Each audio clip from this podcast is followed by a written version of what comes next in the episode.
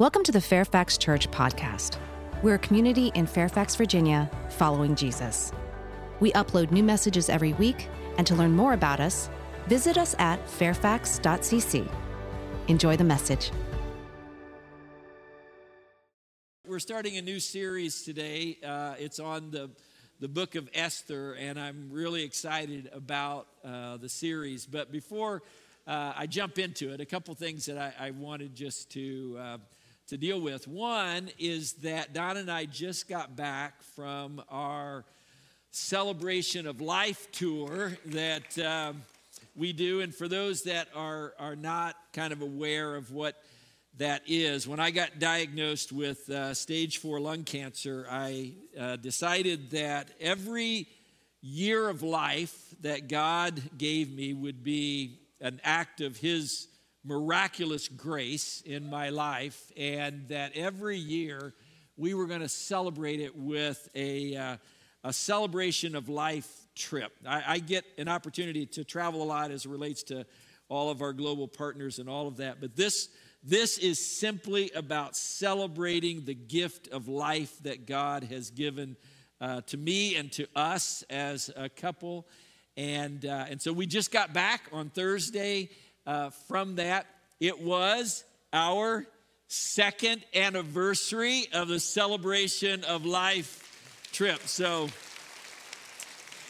we are super thankful uh, for that. I give God all the glory for that. Every every hour, every day, every week, every month, every year, I view as a precious, miraculous gift uh, from God, and uh, we are just so uh, super thankful for that. Uh, we got to do it this year with some friends, and that made it even uh, even more uh, even more special. Some folks who have journeyed through this with us. Um, the other thing I wanted to say is that I thought last week Kyle did an amazing job launching 2024. Can you show your appreciation for that? Uh, Kyle talked about I had an opportunity to, to join you from afar, and Kyle uh, talked about just what it what renewal looks like, and I thought it just set the table for 2024 and what God is wanting to do in our lives individually and um, and as a, a congregation. Uh, and the other thing I wanted to share is that we, we have a lot of global trips that uh, are planned for 2024. Uh, one of them is a very unique opportunity. We have developed uh, a relationship with a ministry in Cuba, and uh, one of the members of our congregation has developed that relationship. And so we've been able to travel to Cuba. Last year we went uh, in July, uh, and it kind of turned into, as, as it turned out, into kind of some medical relief and medical help. And uh, we're going again this next year in July. And I just wanted to kind of put that on your radar in case you have been kind of thinking about an opportunity uh, to become active and a part of one of our global impact trips and to take a week or so uh, just to kind of pour into the lives of others that uh, are maybe going through some really, really difficult times. And uh, I wanted to show you a video of uh, some folks that went on last year's trip and, uh, and a little bit of how it impacted them. So take a look at this. As we started off the trip, one of the primary focuses outside of just loving on the people was to host this medical clinic. People from the entire country were going to be coming because, as a people group, they are hurting bad you know, one of the things we did is, is we took down a bunch of medications and um, things that we were told that they wanted, that they needed. We went to the pharmacy, and one of the things that the pharmacists and the doctors asked people when they first walk in is, What do you currently have at home? Because my, my, my shelves are bare. What do you have at home? Let's figure out what I can help you make with, the, with that uh, grouping of medications that you have and then I'll see if there's anything else I have that can um, supplement that. Just amazing to watch how God works, uh, you know, through us serving people, uh, through the most minuscule things, uh, but the impact that that can make. We had a couple of days where we went out and um, talk to people and, and, talk to them about our experiences with uh, our relationship with Christ. And we had, um, there was one day um, we really, uh, so many people that we talked to, literally by happenstance. I mean, it was not planned, it was not scheduled. They happened to run into us, and they actually turned their, their lives over to God and to Christ at that time. And for us, it was, it was emotional as well, but watching how powerful Christ worked through, not only through us, but really through the Cuban ministry teams that were there, that really had a huge impact. The people, the way the people interacted with us was such so powerful. And I think that after a trip like that, especially to a place like Cuba, you will come back a completely different person. The Lord has put on your heart uh, that this is something that you're meant to do. Lean into that. Um, you know, nothing is, there's never a right time. Nothing ever falls into place. Uh, but it is life changing. It just needs to be loved on. Um, and, you know, it's, it's, it's something that you wouldn't get to experience otherwise. And I would highly recommend that they did. So, if you're interested in uh, participating in this trip to Cuba this uh, July, uh, go to our webpage and outreach section. There's information about the cost and logistics and all of that. And uh, we're going to be taking a, a, a, very diverse group down. So, uh, you, you, don't have to have like a particular skill set to be able to uh, participate in this in this group. Uh, there's a kind of a wide array of things that we're going to be doing. And so, again, if God is kind of tapping you on the shoulder about uh, getting involved in, uh, in a ministry in this way, I encourage you to check, to check this out. All right, so we're starting a new series this weekend. As I mentioned, it's a study in the book of Esther. And just a little context uh, about Esther. The book of Esther follows the Israelites who stayed behind in Babylon after most of their friends and family had returned to Jerusalem after 70 years of captivity. The, the, the Jews were in Babylonian captivity, Persian captivity for 70 plus years, and, and there were different kind of returns that happened. But, but Esther kind of follows those exiles who, who stayed behind in Babylon and decided not to go back home to Jerusalem. And Esther's story begins in 483 BC, 103 years after Nebuchadnezzar had taken the Jews into captivity, 54 years after Zerubbabel led the first group of exiles back to Jerusalem, and 25 years before Ezra led the second group of Jews back to Jerusalem. And a few years before Zerubbabel led this first group back to Jerusalem, Babylon was actually conquered by Persia, which was the which was the up and coming, the growing superpower at the time. And Esther's parents were apparently among those exiles who chose not to return to Jerusalem, even though the, the king of Persia at the time, Cyrus, had issued a decree that allowed them to do so. But they decided to stay in now what was Persia. So Esther was born and raised in Persia but her parents died when she was still a very young girl, and her cousin Mordecai took her in and raised Esther as his own daughter. And at this point in the story, Esther is an orphaned teenage girl living in a foreign land in a period when her people group is scattered and extremely vulnerable to those who are in power. And the king now of Persia is a guy by the name of Xerxes. And Xerxes is this very arrogant, uh, impulsive uh, kind of person. And you see that from the beginning of, of the book of Esther. In chapter one of Esther, we're told that King Xerxes has this banquet from all, for all of the top Persian officials. It's all guys, it's just a bunch of guys that get together. It's a banquet that lasts seven days, and it's all the food that you can eat for seven days. It's all the alcohol that you can drink for seven days. It's like a cruise without a boat. It's like just all the food, all the alcohol, all of that. And, um, and not surprisingly, King Xerxes, uh, Xerxes gets drunk along with everyone else at this banquet, this drunk fest, and he begins to brag about the beauty of the queen who is named Vashti. But it's not the good kind of bragging. There's like the good kind of bragging about your spouse and the bad kind of bragging about your spouse. And it's not the good kind of bragging. Uh, where you say you think your wife is the most beautiful woman in the world. That's kind of the good kind of bragging. It's, it's the bad kind of bragging. It's where you treat your wife like one of your possessions and you show her off to make you look good. So King Xerxes summons Queen Vashti to basically come to this drunk fest, this seven day drunk fest, and parade around in front of hundreds of drunken men. And to her credit, Queen Vashti refuses to do that. And in response, the king calls an emergency cabinet meeting and basically meets with his top officials, and the queen is stripped of her crown and banished from the, from the palace, banished into obscurity.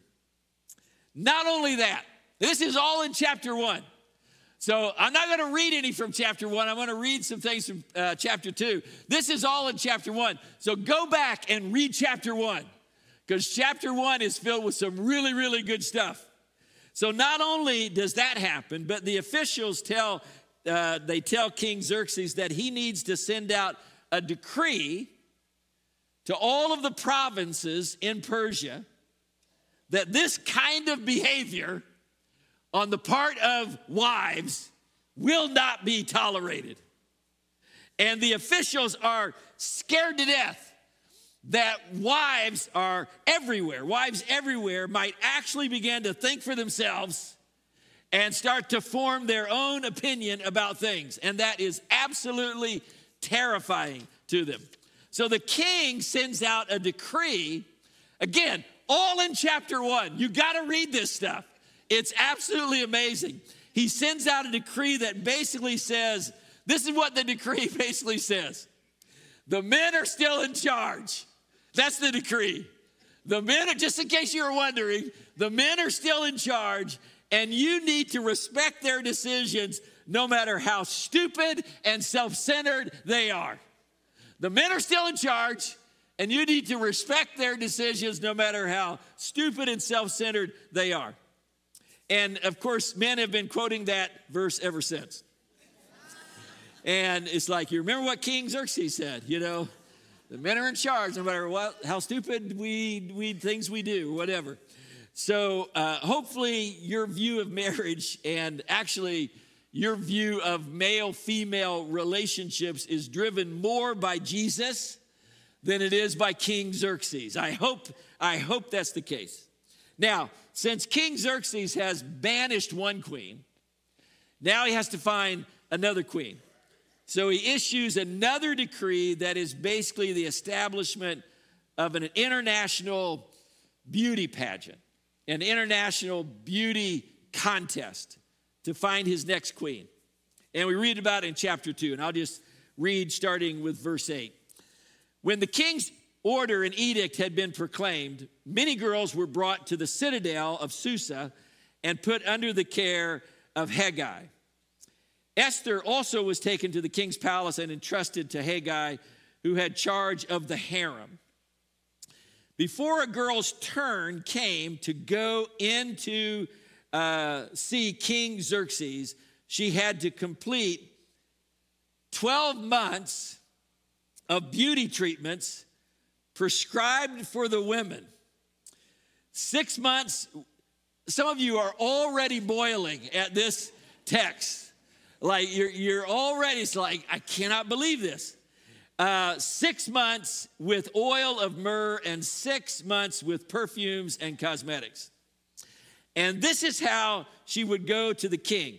Anything she wanted was given to her, and, uh, and with her from the harem uh, to the king's palace. In the evening, she would go. So uh, I don't have to be explicit about this. I think the text is explicit enough of what is going on here. In the evening, she would go there, and in the morning, she would return to another part of the harem to the care of Shaashgaz, the king's eunuch who was in charge of the concubines. She would not return to the king unless he was pleased with her and summoned her by name.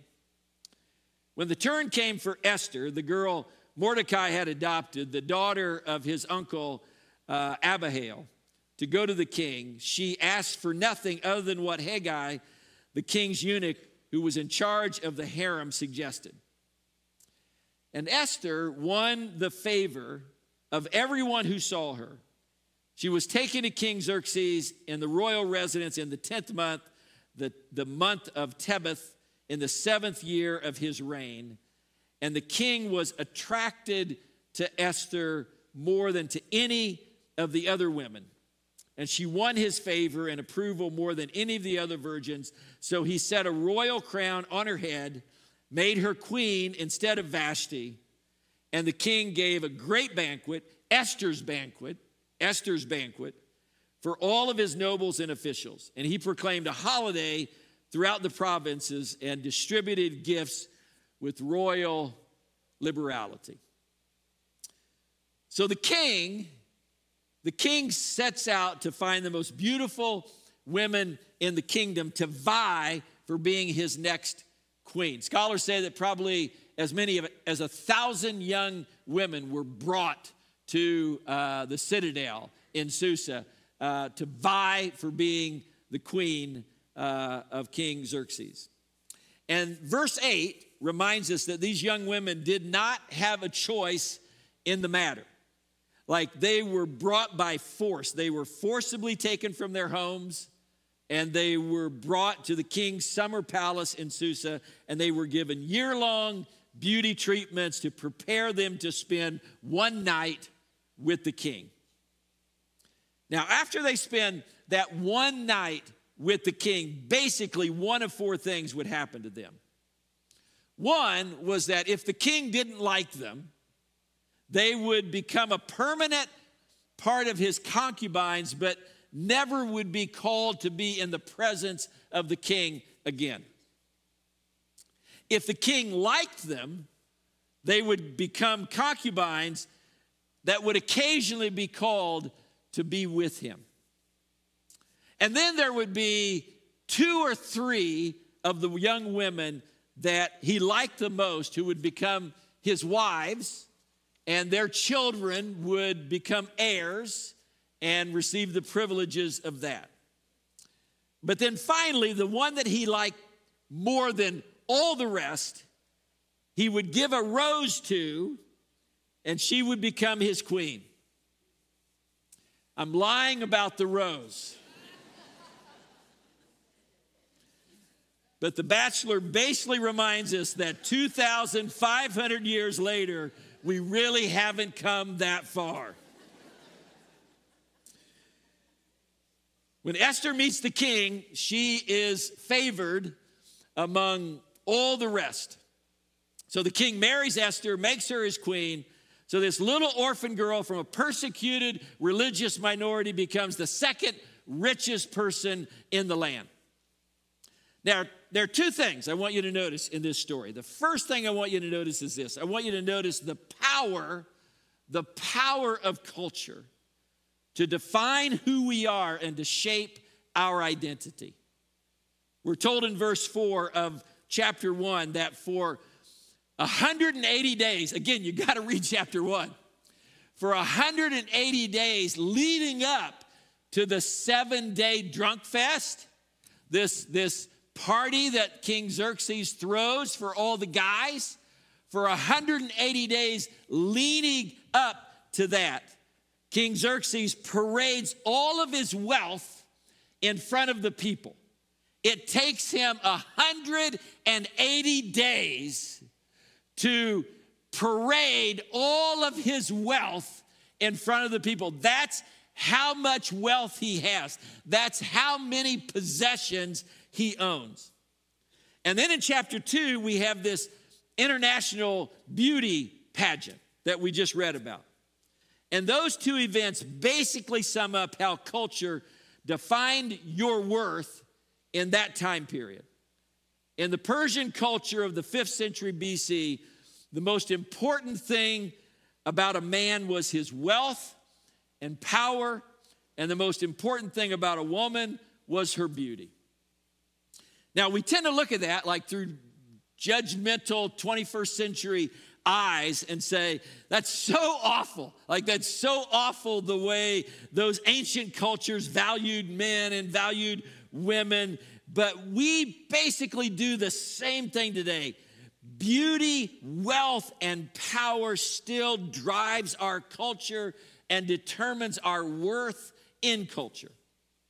In fact, I think it's fair to say that it's even more pervasive than it was back in the fifth century BC, because now it's not just men whose worth is driven by wealth and power, and it's not just women whose worth is driven by physical attractiveness.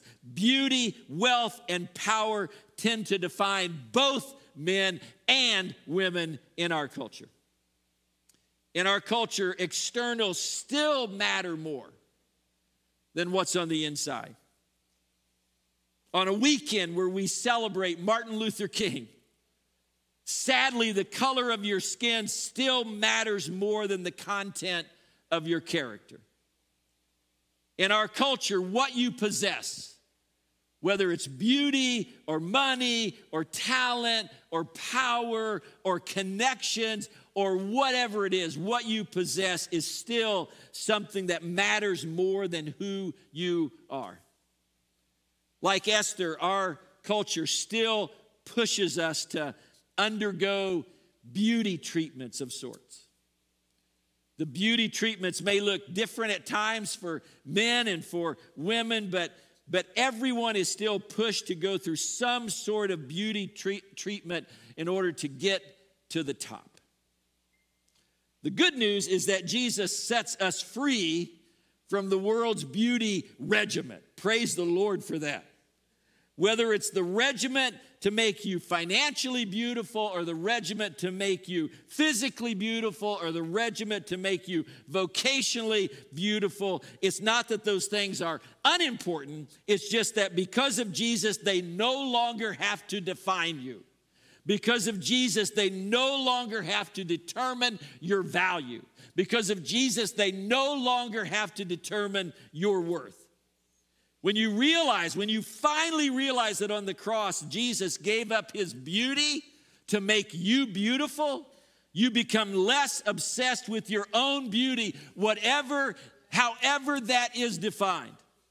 When you finally realize that on the cross, Jesus took on your ugliness so that you could take on his beauty, then you no longer find your worth. You no longer find your identity in your financial beauty or your physical beauty or your vocational beauty or anything else. You are no longer defined by those things. The Bible says that Jesus beautifully clothes us. I love this when the Bible talks about the fact that Jesus beautifully clothes us with his righteousness like a bride on her wedding day. And in the same way that a groom looks at the bride as she comes down that aisle, that's the way that God looks at you. That he sees you clothed in the righteousness of Christ and says that no matter who you are, no matter what you have done, no matter what your story is up to this point, you are stunningly beautiful. Drink that in just for a moment. Some of you need to hear that today that in Christ you are stunningly beautiful. The second thing I want you to notice is how God is at work behind the scenes in this whole story from beginning to end. And we'll, we'll see it throughout the whole book. What's interesting about the book of Esther is that there is no mention of God in the entire book. It's the only book in the Bible where God is not referenced at all. There's no reference to prayer. There's no reference to prophecy. There's no, uh, there's no uh, anything particularly religious at all in the book. On the surface, it appears as though God is completely absent. But as you read the story, as the story unfolds, as you begin to understand the story, you realize that God is clearly at work behind the scenes to restore and to redeem. It may seem like Esther's journey from an orphan teenage Jewish girl to queen of the Persian Empire was just a series of unlikely coincidences, but as you take a closer look, you see God's fingerprints all over that. God is at work even in the midst of abusive power, even in the midst of demeaning structures even in the midst of seemingly random encounters, God is at work. God is at work working out his plan in Persia's halls of power and in ordinary Persian household. God is at work redeeming it all.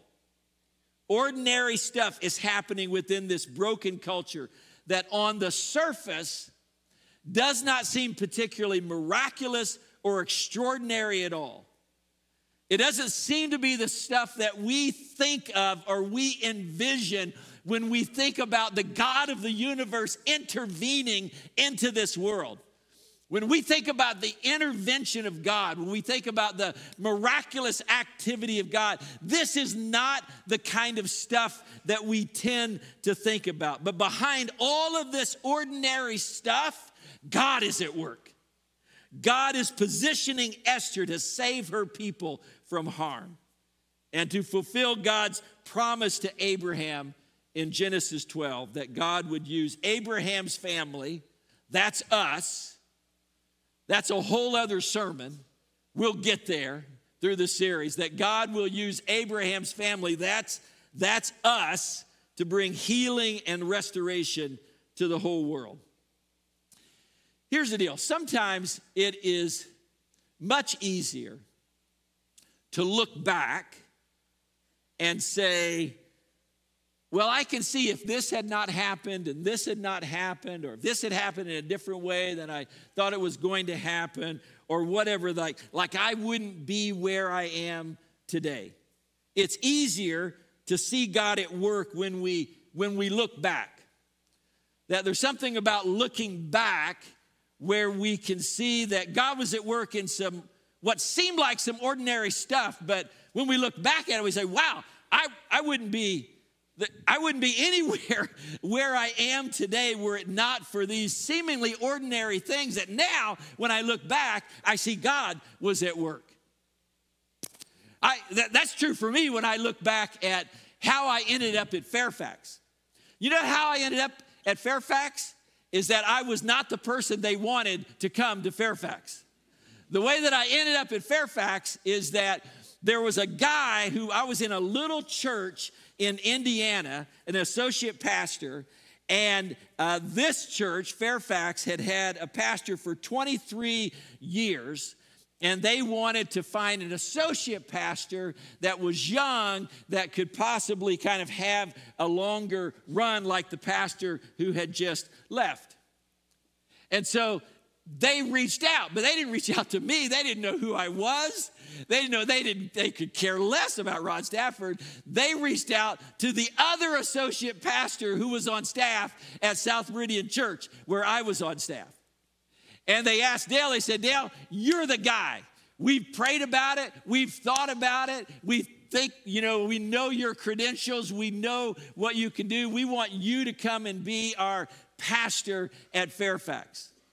And Dale said, No, I, I don't think that's what God is calling me to do. But there's this other guy who's on staff at our church that I think that you ought to talk to. And 37 years later, the rest is history. I'm here because someone said no. I'm here because I was not the first choice, but the second choice. I'm here because God was at work in all of that. Now, it's easy to see that when you look back. It's easy to see when you look back that the fact that at Anderson University co-ed, uh, co-ed decided to work for two weeks at Dorothy Blevins' beauty shop in Anderson, Indiana, and a youth counselor from South Meridian Church of God happened to work there at the very same time for a week and during that week said i think you should meet the youth pastor at our church. I think you guys would be a perfect fit. And we met and six months later we were married and 44 years later here we are. Now it's easy to look back and to see God at work in that youth counselor working there, and to see God at work in the fact that Donna worked for two weeks at the Dorothy Blevins shop. It's easy to look back and to see all of those things and how God wove all of those things together to accomplish something. But when we are in the middle of it, when it's the present, and we are going through that stuff right now, sometimes it is really easy to miss what God is doing. The story of Esther challenges us to recognize that God is at work even when we can't see it. That God is at work even in the ordinary, sometimes even very messy events of life. Esther is this unlikely story that shows how God is at work even in the brokenness of humanity to do extraordinary things. And it's a reminder that God can use anyone from anywhere at any time, no matter what the story, to advance his kingdom. If God can use an orphaned teenage girl functioning in the secular, hostile, demeaning environment of the Persian palace to advance his kingdom, God can use you and your unique circumstances, whatever they are, to propel his redemptive work forward. Can I get an amen for that? The story of Esther the story of Esther is an invitation to see God at work behind the scenes to, scenes to bring heaven to earth and to join God in his restorative process. It's an invitation to steward the unique positions that God has placed us in to make a kingdom impact. It's an invitation to see how God can position us for, for kingdom advance that is beyond anything we could dream, anything we could imagine when we simply say yes to his calling. I want to invite you today to pray a prayer. I have enjoyed the process when we were doing the last series. Um, I wrote a prayer for each sermon, and it's just kind of become something that um, I just feel like it's something that God is able to use. And so I've written a prayer that I invite you silently uh, to pray.